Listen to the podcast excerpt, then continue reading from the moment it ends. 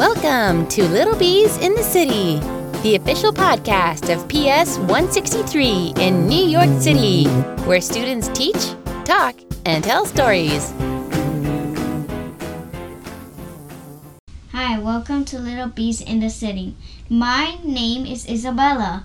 My episode is called Español con Isabella. I am a English language learner. I am going to teach you some words in Spanish. The first word I will teach you is manzana, which means apple. Now you try it. Manzana. Manzana. The next word I will teach you is lápiz. Now you try it. Lápiz.